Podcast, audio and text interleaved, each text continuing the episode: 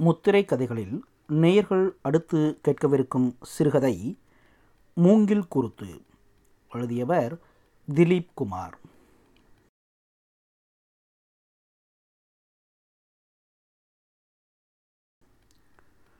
Columbus அமெரிக்காவை கண்டுபிடித்ததற்கு முன்பே கோவையில் இருந்த தையல் கடைகளில் வாரக்கூலி முறை அமல்படுத்தப்பட்டிருந்தது. திரு கிருஷ்ணாஜிராவ் கடையிலும் அப்படித்தான்.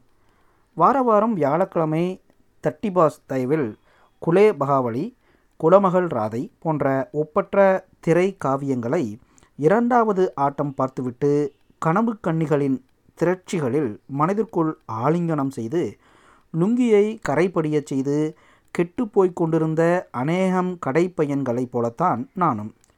அண்ணன் சென்னைக்கு ஓடி தொலைத்தாயிற்று. அக்காவை நீலகிரியில் ஒரு எஸ்டேட் மேனேஜருக்கு தாரை வார்த்தாகிவிட்டது. அக்காவின் அழகு அவளுக்கு கொஞ்சம் அதிர்ஷ்டத்தையும் கூட்டி கொடுத்தது. தம்பிக்கு ஐம்பது ரூபாயில் ஒரு ரெடிமேட் ஃபேக்ட்ரியில் வேலை. எனக்கு திரு கிருஷ்ணாஜிராவ் கடையில் தறி நெய்கிற தேவாங்க செட்டிமார்கள் அதிகமாக புழங்குகிற தியாகராஜ புதுவீதியில் இட்லி விற்கும் ஒரு விதவை செட்டிச்சியின் வீடு. கட்டடவியலுக்கு களங்கம் கற்பிக்கிற ஒரு வினோதமான கர்ப்பகிரகம் அது. இருளை கழித்து உள்ளே நுழைந்தால் இருபத்தி நாலு வயதில் அப்பாவை இழந்த அம்மா வெள்ளை அணிந்து கோட்டுருவமாக சமைந்து காணப்படுவாள். ஆஜானுபாகுவாய் இருந்த அப்பா மூலவியாதி முற்றி ஆசன வாயிலிருந்து ரத்தம் கசிய கசிய கதறிய அந்த கடைசி கதறல் என் நாலு வயது மனத்தில் வடுவாய் பதிந்துவிட்டது.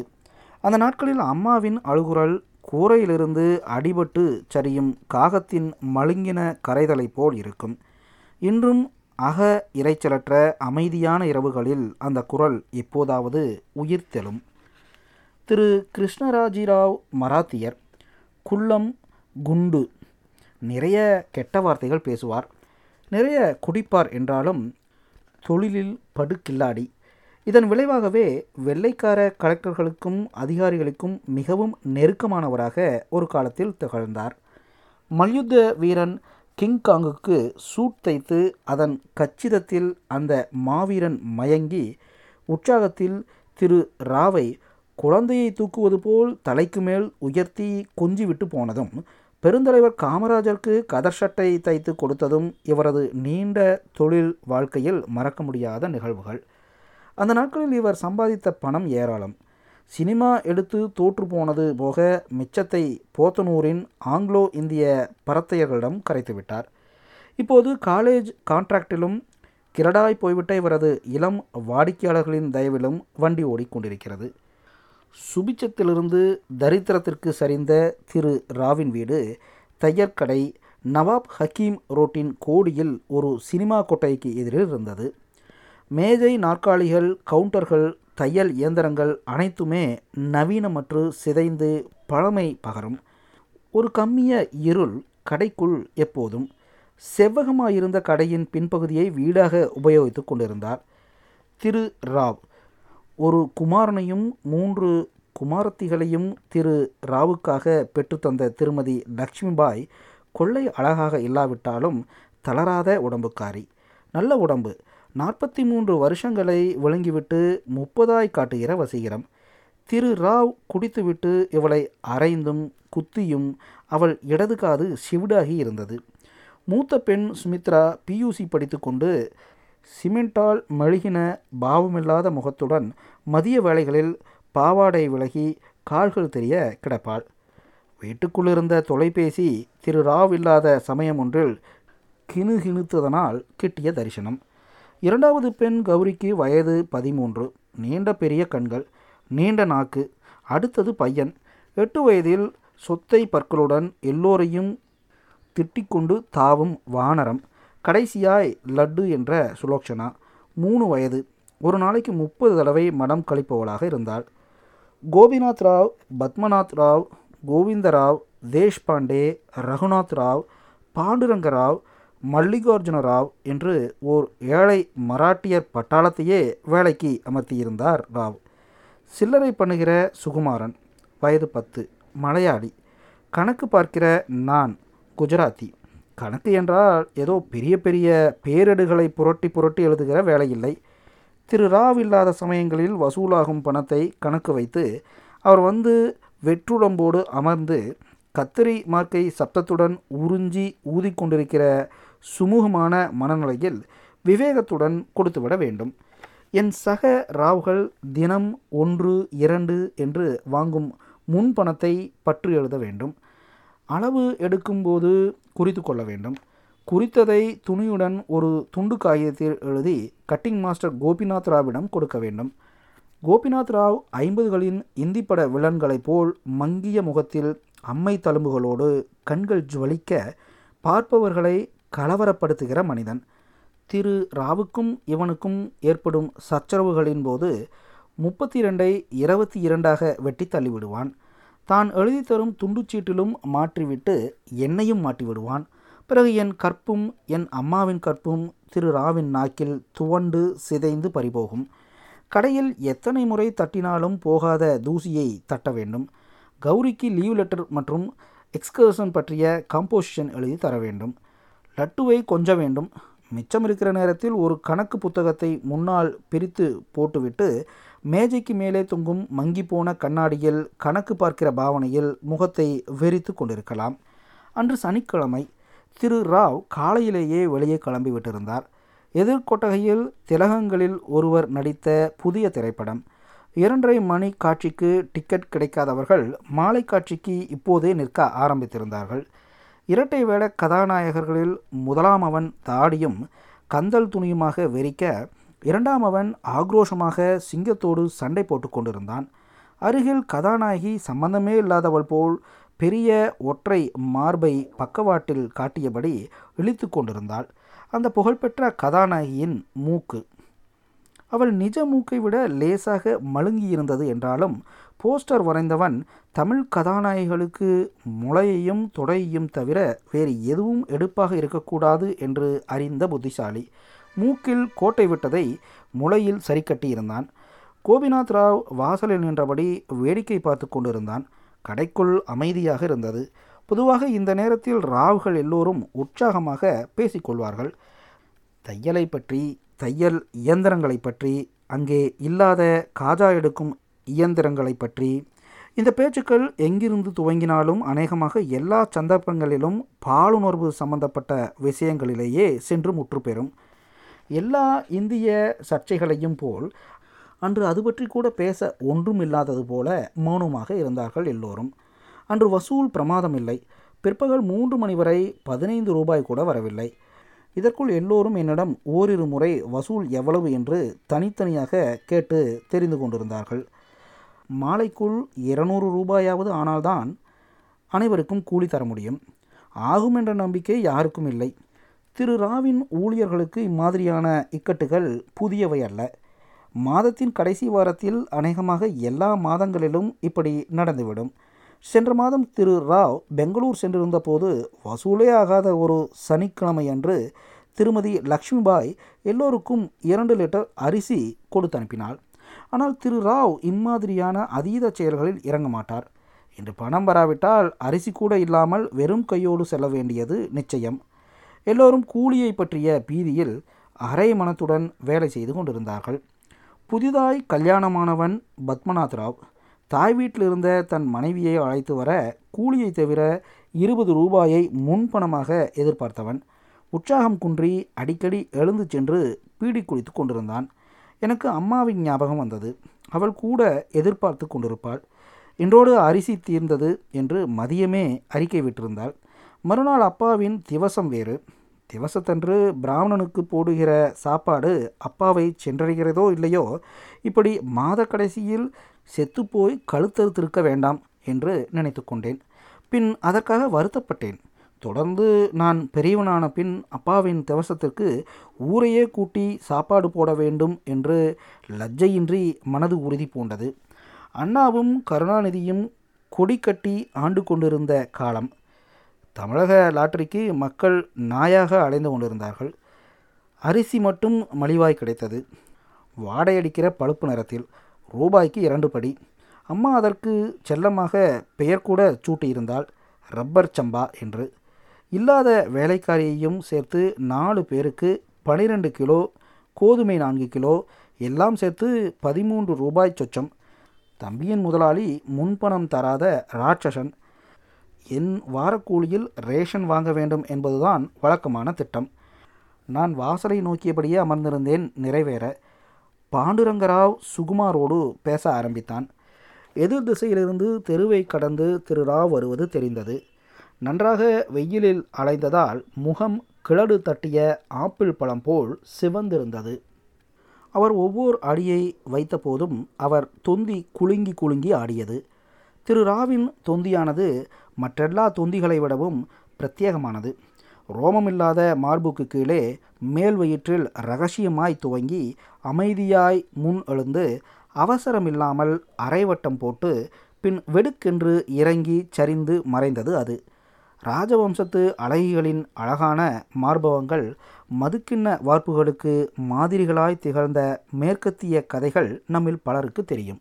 ஆனால் வடிவ நேர்த்தி பற்றி அதிகம் கவலைப்படாத இந்திய குயவர்களுக்கோ கால்பந்து தயாரிப்பாளர்களுக்கோ இது தெரிந்திருக்க நியாயமில்லை.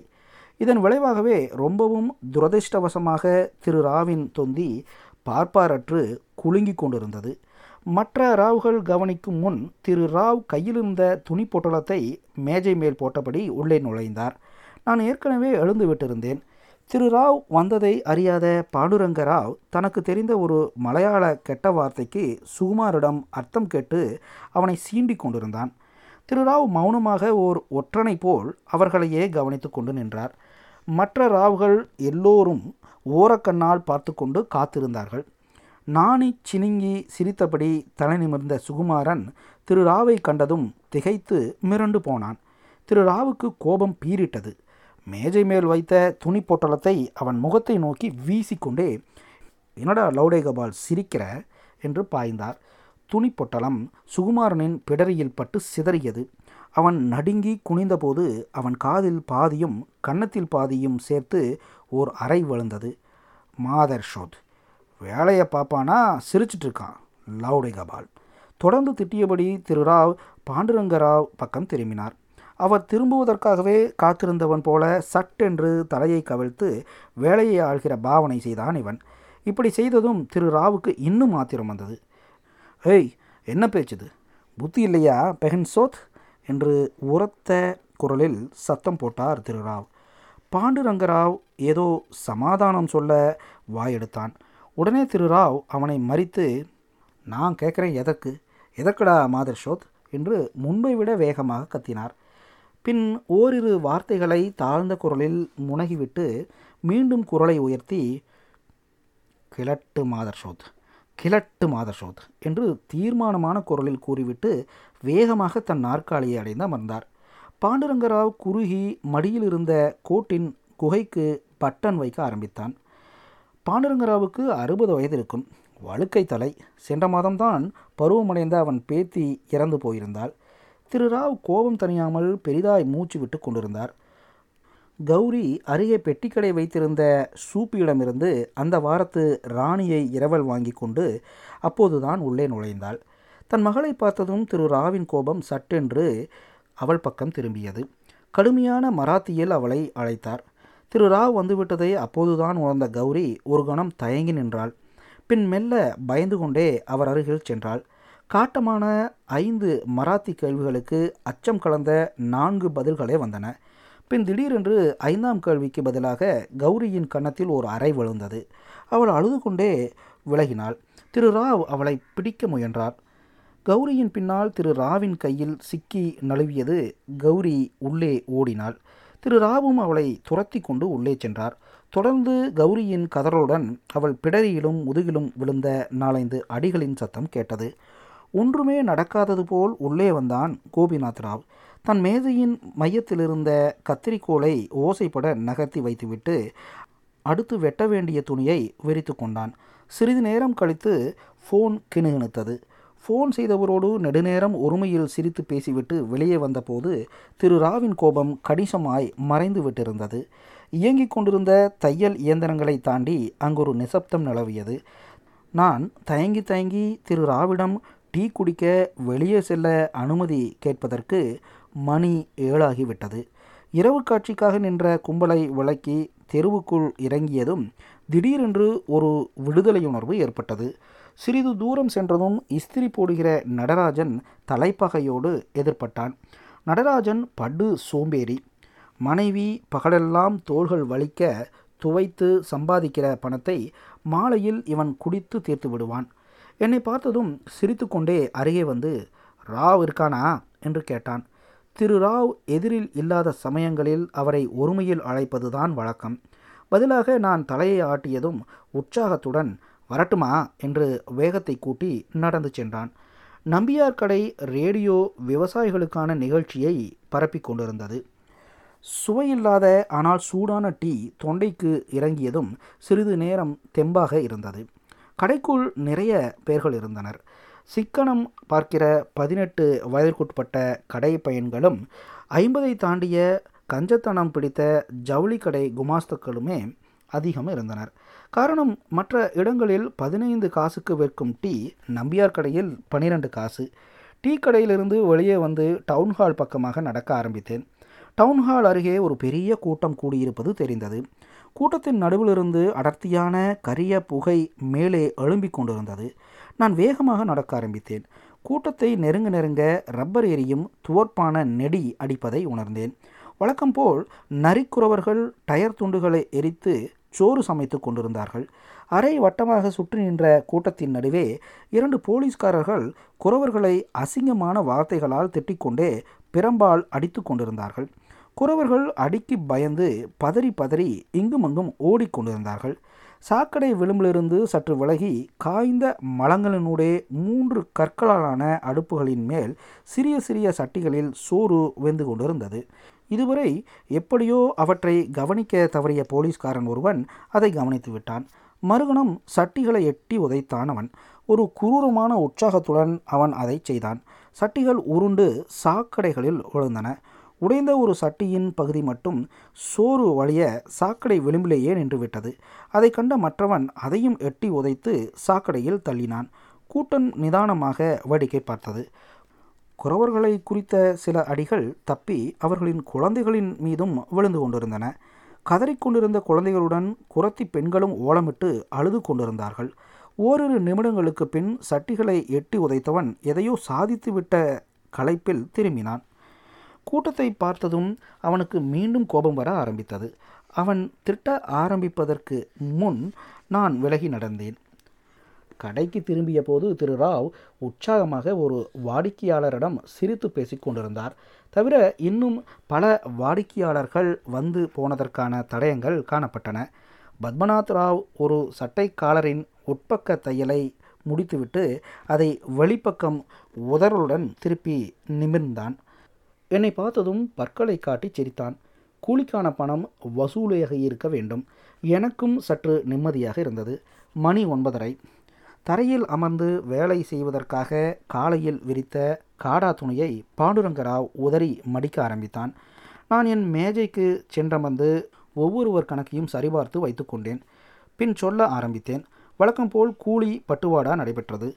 திரு ராவ் ஒவ்வொரு முறையும் பாக்கெட்டிலிருந்து பணத்தை கொஞ்சம் கொஞ்சமாக எடுத்து கொடுக்க ஆரம்பித்தார். தன் பாக்கெட்டில் எத்தனை ரூபாய் இருக்கிறது என்று யாருக்கும் தெரிந்துவிடக்கூடாது என்பதில் மிக நாட்டம்.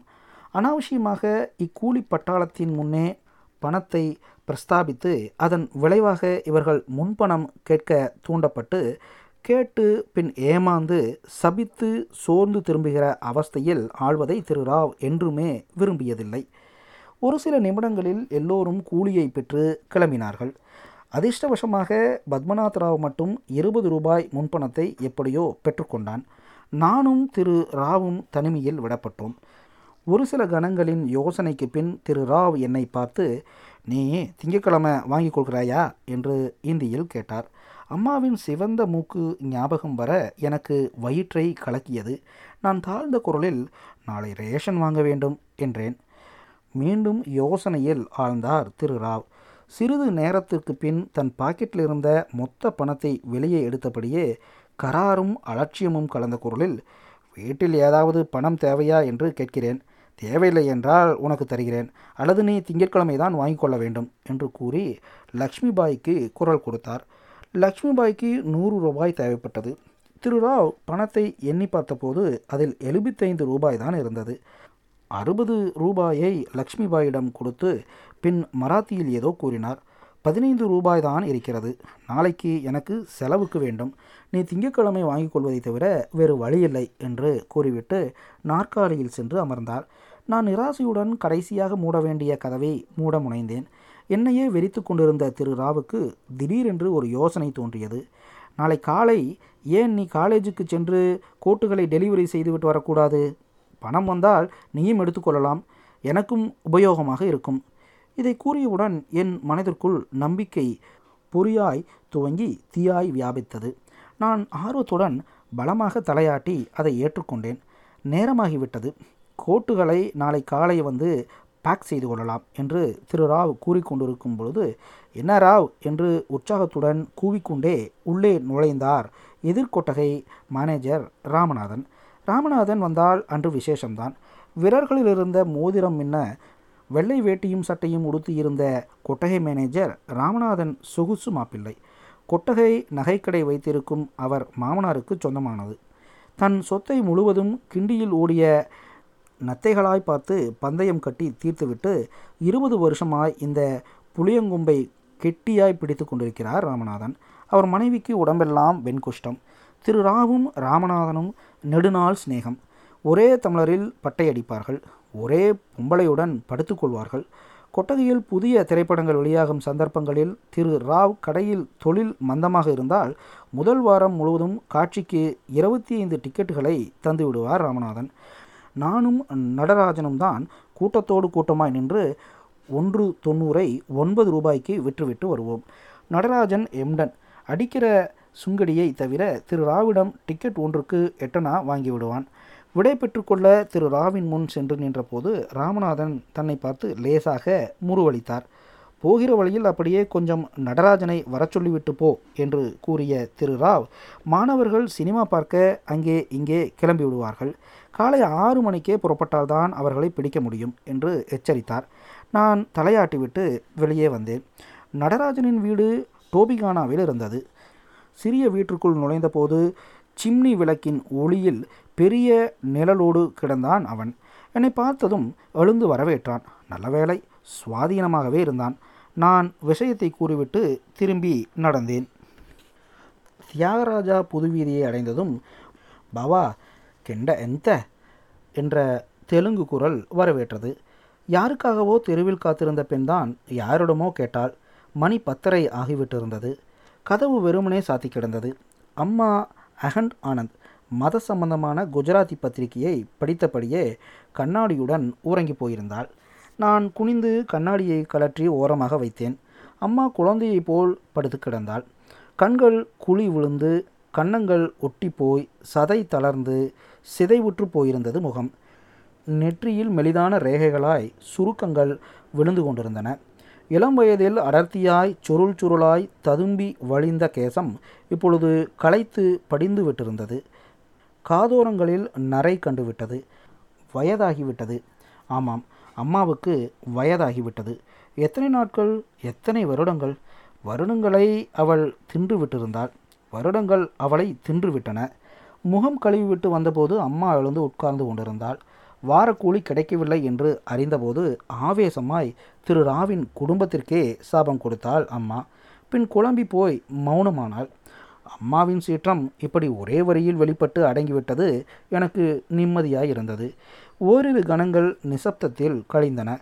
ஒருவேளை விஷயம் இன்னும் உரைக்க துவங்கவில்லையோ என்று நான் நினைத்து கொண்டிருக்கும் போதே ராஸ்கல் நாளை உன் அப்பாவுக்கு திவசத்தை வைத்துக்கொண்டு வெறும் கையோடு வந்திருக்கிறாயே. வெட்கமாக இல்லையா நாயே? என்று நான் கூறிய செய்தியை நம்ப மாட்டாதவளாய் பரபரப்போடு எழுந்து கையை ஓங்கி கொண்டே என்னை நோக்கி திடீரென்று ஓடி வந்தாள் அம்மா. பிறகு ஓங்கிய கையை மடக்க மறந்து தமிழும் குஜராத்தியும் கலந்த மணி பிரவாளத்தில் திட்ட ஆரம்பித்தாள். ஒவ்வொரு வாக்கியத்திற்கும் இடையே ஓரிரு கணங்கள் இடைவெளி விட்டுவிட்டு குரலை உயர்த்தி உயர்த்தி திட்டினாள். வசவுகளை மட்டுமே மனதில் கொண்டு ஆத்திரத்தில் ஆரம்பித்துவிட்ட அநேக வாக்கியங்களை முடிக்க முடியாமல் திணறிய போதெல்லாம் என்னையும் சபித்தாள். நான் பொறுமையோடு கேட்டுக்கொண்டிருந்தேன் அம்மாவின் வசைப்பாட்டில் உள்ளடக்கமாய் திரு ராவ் இருந்தாலும் உருவாக நாளை வர இருந்த பிராமணரே திகழ்ந்தார். பிராமணர் தமிழர்தான். குஜராத்தி பிராமணர்களை அழைப்பது கைக்கு மீறிய காரியம். சோறு போட்டு ரூபாய் ஐந்து இருபத்தி ஐந்து தட்சணை தவிர ஒரு மேல் துண்டாவது தர வேண்டும். சலவன் வீதியில் வியர்வை வழியும் கருத்த வெற்றுரம்புடன் திண்ணையில் அமர்ந்து மலிவான பேச்சு பேசி மகிழும் தரித்திரம் பிடித்த தமிழ் பிராமணனே போதும் என்று முடிவு செய்து பல வருடங்கள் ஆகிவிட்டது இந்த வீட்டில். வாக்கு கொடுக்கப்பட்ட அந்த பிராமணர் நாளை வந்து எப்படி இந்த நிலைமையை எதிர்கொள்வார் என்று கற்பனை செய்தபோது வேடிக்கையாகவும் வருத்தமாகவும் இருந்தது. ஒரு சில நிமிடங்களுக்கு பின் கடை சைக்கிளை ஓசைப்படாமல் சாத்தி வைத்துவிட்டு திடீரென்று உள்ளே நுழைந்தான் தம்பி.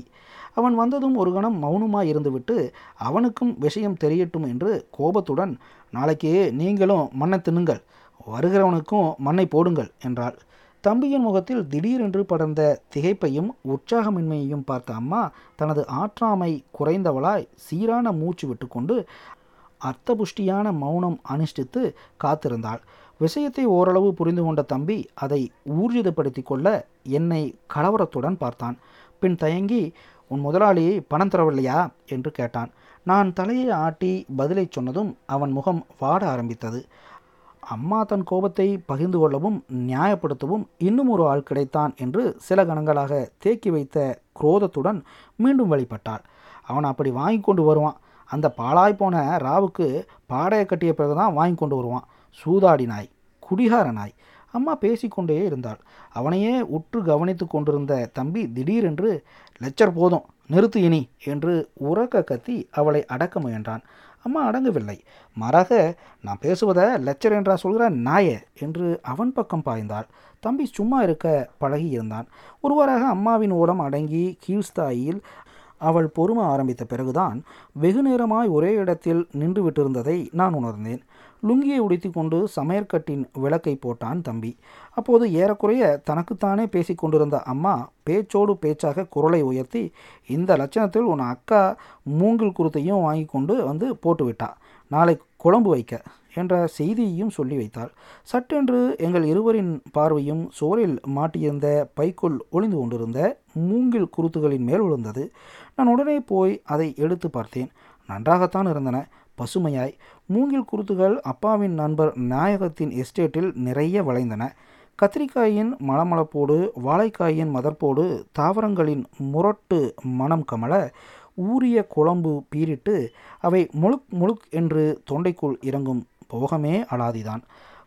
பருப்பு செலவில்லாமல் குழம்பு வைத்து விடலாம் என்பதோடு சாப்பிடும்போது ஏதோ ஒரு வித்தியாசமான உணவை சாப்பிடுகிறோம் என்கிற பெருமிதம் உபரி. மூங்கில் குருத்து குழம்பு எல்லோருக்கும் பிடித்த ஒன்று. குறிப்பாக அப்பாவுக்கும் அம்மாவுக்கும் எதேச்சையாக அப்பா இறந்த தினத்தன்றும் அம்மா மூங்கில் குருத்தையே சமைத்திருந்தாள். அப்பாவின் திவசத்தன்று தவிர மற்ற நாட்களில் அம்மா அதை சாப்பிட மாட்டாள். அம்மா சுவரையே விரித்து கொண்டிருந்தாள். அவளது மூக்கிலும் காதுகளிலும் லேசாக செம்மை படர்ந்திருந்தது. அவள் மூச்சிலும் ஒரு தீவிரம் தலைப்பட்டது. இன்னும் ஓரிரு கணங்களில் அவள் அழக்கூடும். அம்மா செருமி திடீரென்று அதிகம் சப்திக்காத வதைக்கும் விசும்பல்களுடன் அழுதாள். மூங்கில் குருத்தை இந்த வருஷமும் அம்மா சாப்பிட மாட்டாள் என்று நினைத்தபோது ரொம்பவும் அபத்தமாகப்பட்டது. சிறிது நேரம் அழுத பின்பு சேலையால் முகத்தை துடைத்து கொண்டு தீர்மானமாக எழுந்தாள். முகத்தில் படிந்த கலவரத்தை விழுங்கி தின்றுவிட்டு கண்களில் ஒரு விவேகமிக்க சோகத்தை தேக்கிக் கொண்டிருந்தாள் அவள். நான் பையை மாட்டிவிட்டு சமையல் கட்டிற்கு நுழைந்தேன். அம்மா அந்த வாரத்தின் கடைசி சோற்றை பரிமாறினாள். இரவு வெகு நேரம் கழித்து தம்பி இருட்டிலிருந்து ஏதோ பேசினான். அம்மா தூக்கமும் களைப்பும் பாரித்த குரல் வீட்டுக்காரரிடம் இரண்டு ரூபாய் கைமாத்து வாங்கி தருகிறேன். காலையில் பிராமணன் வந்ததும் கிருஷ்ணா மந்திரில் அளவு சாப்பாடும் ஒரு ஸ்வீட்டும் வாங்கி கொடுத்துட்டு வந்துடு. அடுத்த வருஷம் வீட்டிலேயே சாப்பிட வைக்கலாம் என்று கூறிவிட்டு திரும்பி படுத்துக்கொண்டாள். தெருவில் இருளையும் அமைதியும் நேர்கோட்டில் கிழிக்கிற மாதிரி நீளமாய் விசில் ஊதிச் சென்றான் பாராக்காரன். மறுநாள் காலை வீட்டை விட்டு கிளம்பிய போதே ஆரேகால் ஆகிவிட்டது. வீட்டுக்காரர் செட்டிச்சி மகா கரார்காரி. வாங்க போகும் இரண்டு ரூபாயை மதியம் வந்ததும் கொடுத்து விட வேண்டும் என்ற ஷரத்து விதித்து அனுப்பினாள் அம்மா. நவாப் ஹக்கீம் ரோடு வழக்கத்தை விட ரொம்பவும் அமைதியாக இருந்தது. முபாரக் டி ஸ்டாலின் முன் பெஞ்சில் அமர்ந்து டீயை சப்தத்துடன் உறிஞ்சி குடித்து கொண்டிருந்த தாடிக்கார சாய்புகள் டீ கடை ரேடியோவின் சன்மானமான நாதஸ்வர முனகள் பின்னால் குறுகி நீள்கிற தெரு மூடிய கடைகள் அப்பால் கிழக்கில் உதித்த சூரியனின் சாயலில் நீளம் மின்ன ஆரம்பித்திருந்த வானம் வெண்மையான மேகங்கள் ஒளி எழுப்பி மறையும் காகங்கள் குருவிகள் எல்லாம் ரம்யமாகத்தான் இருந்தன. இரைச்சல் மிக்க கசப்பான யதார்த்தங்களிலிருந்து இன்று தெருவுக்கே விடுமுறை. டீ கடையை பார்த்ததும் டீ குடிக்க வேண்டும் போல் தோன்றியது.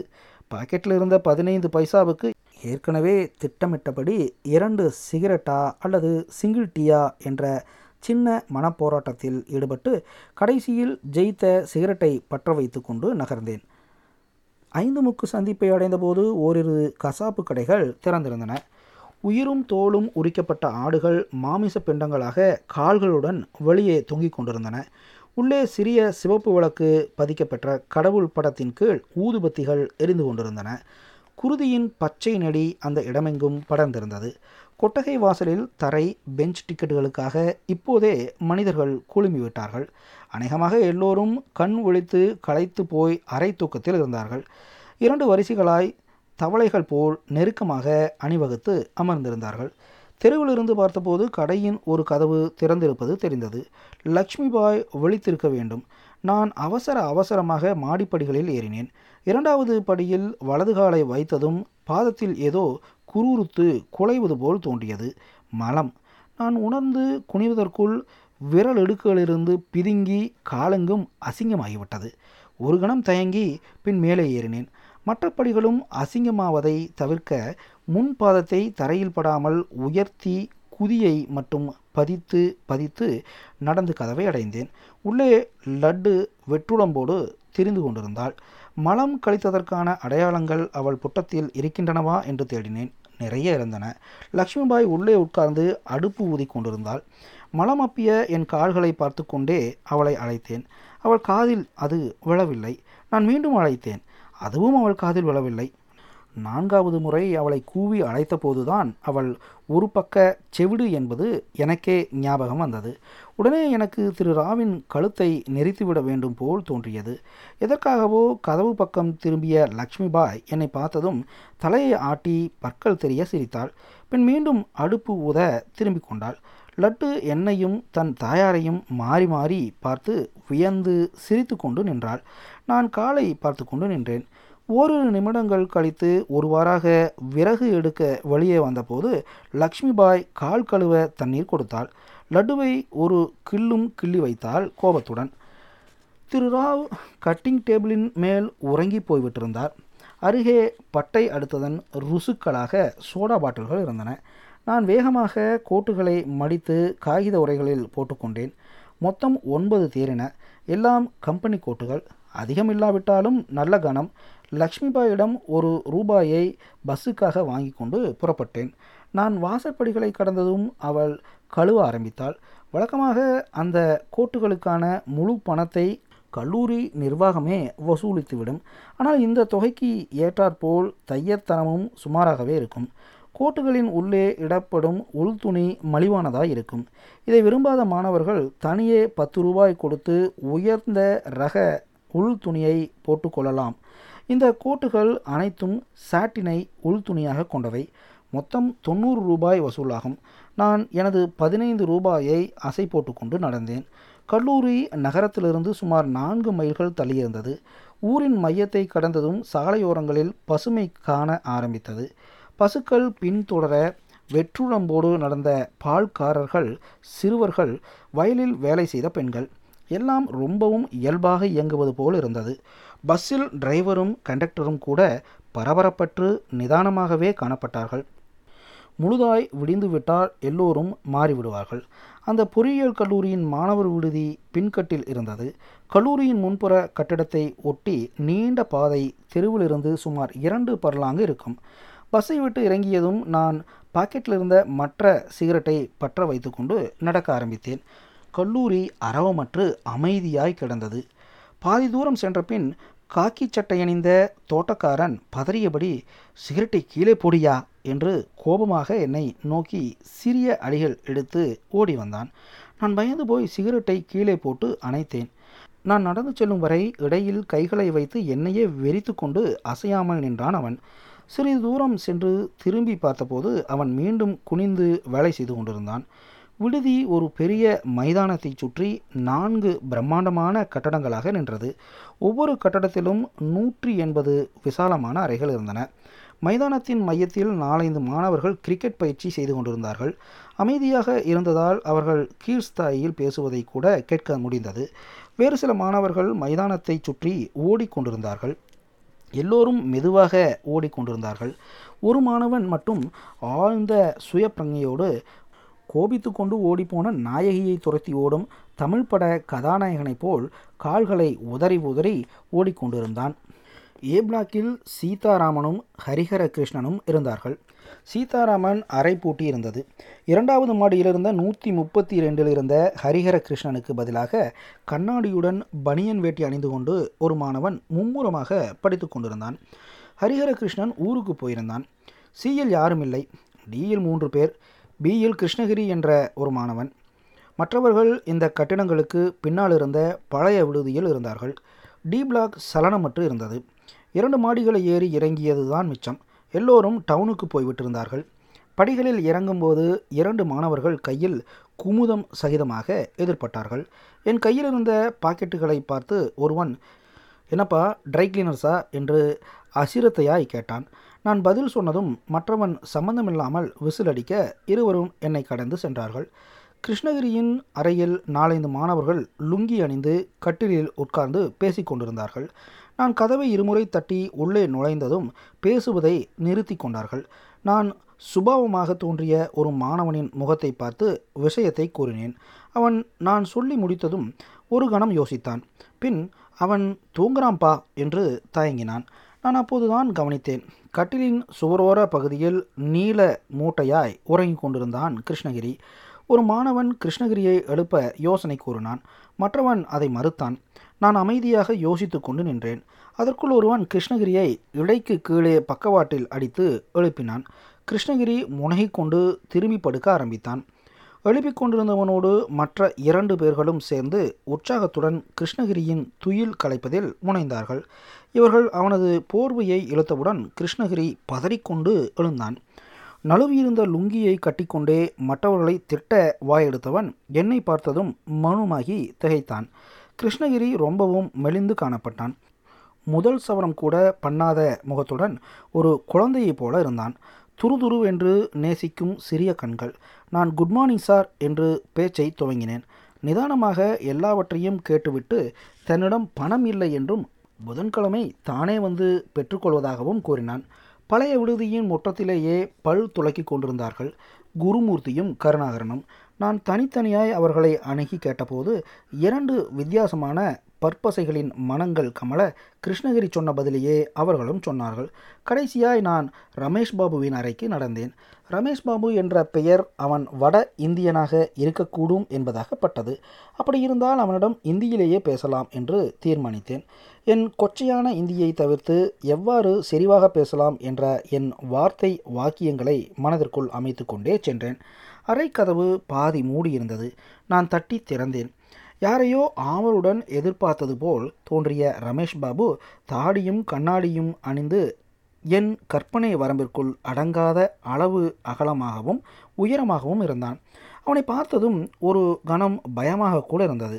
என்னை கண்டதும் விருட்டென்று எழுந்து கொண்டான். பின் பரபரப்புடன் என்னை நோக்கி வந்தான். ஒரு கணம் அப்படியே நின்றவன் நெற்றியின் நரம்புகள் புடைக்க கண்களாலேயே அலட்சியமாக என்னை விசாரித்தான். நான் தடுமாறி தடுமாறி உடைந்த ஆங்கிலத்தில் அவனிடம் விஷயத்தை கூறி முடித்தேன். அடுத்த கணம் அவனை ரௌத்ரம் கொண்டு ஆண்டது நான் உன்னை கொண்டு வர சொன்னேனா? என்று கோபத்துடன் துண்டாக கேட்டான். நான் மீண்டும் தயங்கி இல்லை என்றேன். பின் போ வந்து வாங்கிக்கொள்ள எனக்கு தெரியும் என்று கூறிவிட்டு கதவை படார் என்று சாத்தி கொண்டான். நான் அசுறு வழிய கோட்டுகளை சுமந்து வெளியே வந்தேன். விடுதியின் பிரதான வாசலை கடக்கும்போது சுமார் இருபது இருபத்தைந்து ஆட்டுக்குட்டிகள் அன்றைய மதிய புலான் உணவுக்காக உள்ளே இழுத்துச் செல்லப்பட்டு கொண்டிருந்தன. சில சின்ன குட்டிகள் உற்சாகத்துடன் கத்தியும் துள்ளியும் ஓடின. கடையில் திரு ராவ் இல்லை என்பதை உணர்ந்தேன். கோட்டுகளை திரும்பவும் மாட்டி வைத்துவிட்டு லக்ஷ்மிபாயிடம் உரத்த குரலில் சொல்லிக்கொண்டு கிளம்பினேன். வழக்கம் போல் கொட்டகை வாசலில் கூட்டம்.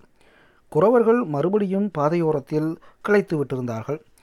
வெள்ளை பூண்டையும் பின்னூசிகளையும் வினோத கலவையாக வைத்து விற்று கொண்டிருந்த ஒரு குரத்தி குழந்தைக்கு பால் கொடுத்து கொண்டிருந்தாள்.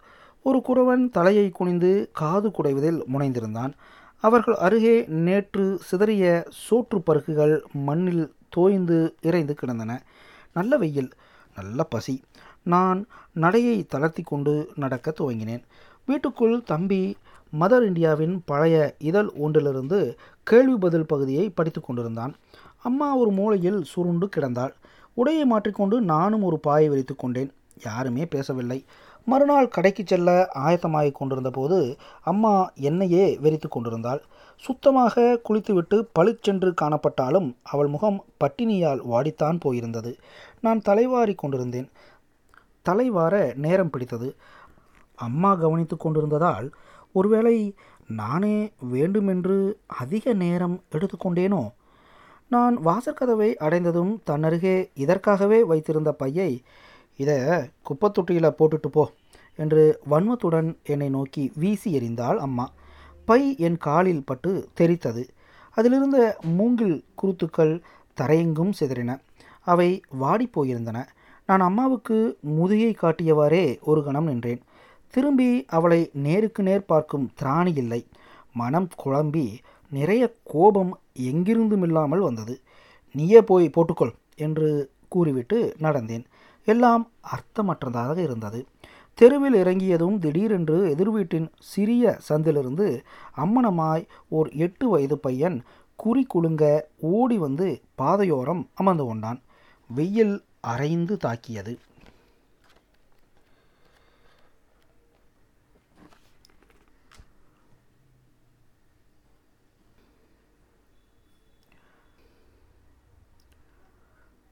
நேயர்கள் இதுவரை கேட்டது மூங்கில் குருத்து சிறுகதை எழுதியவர் திலீப் குமார்.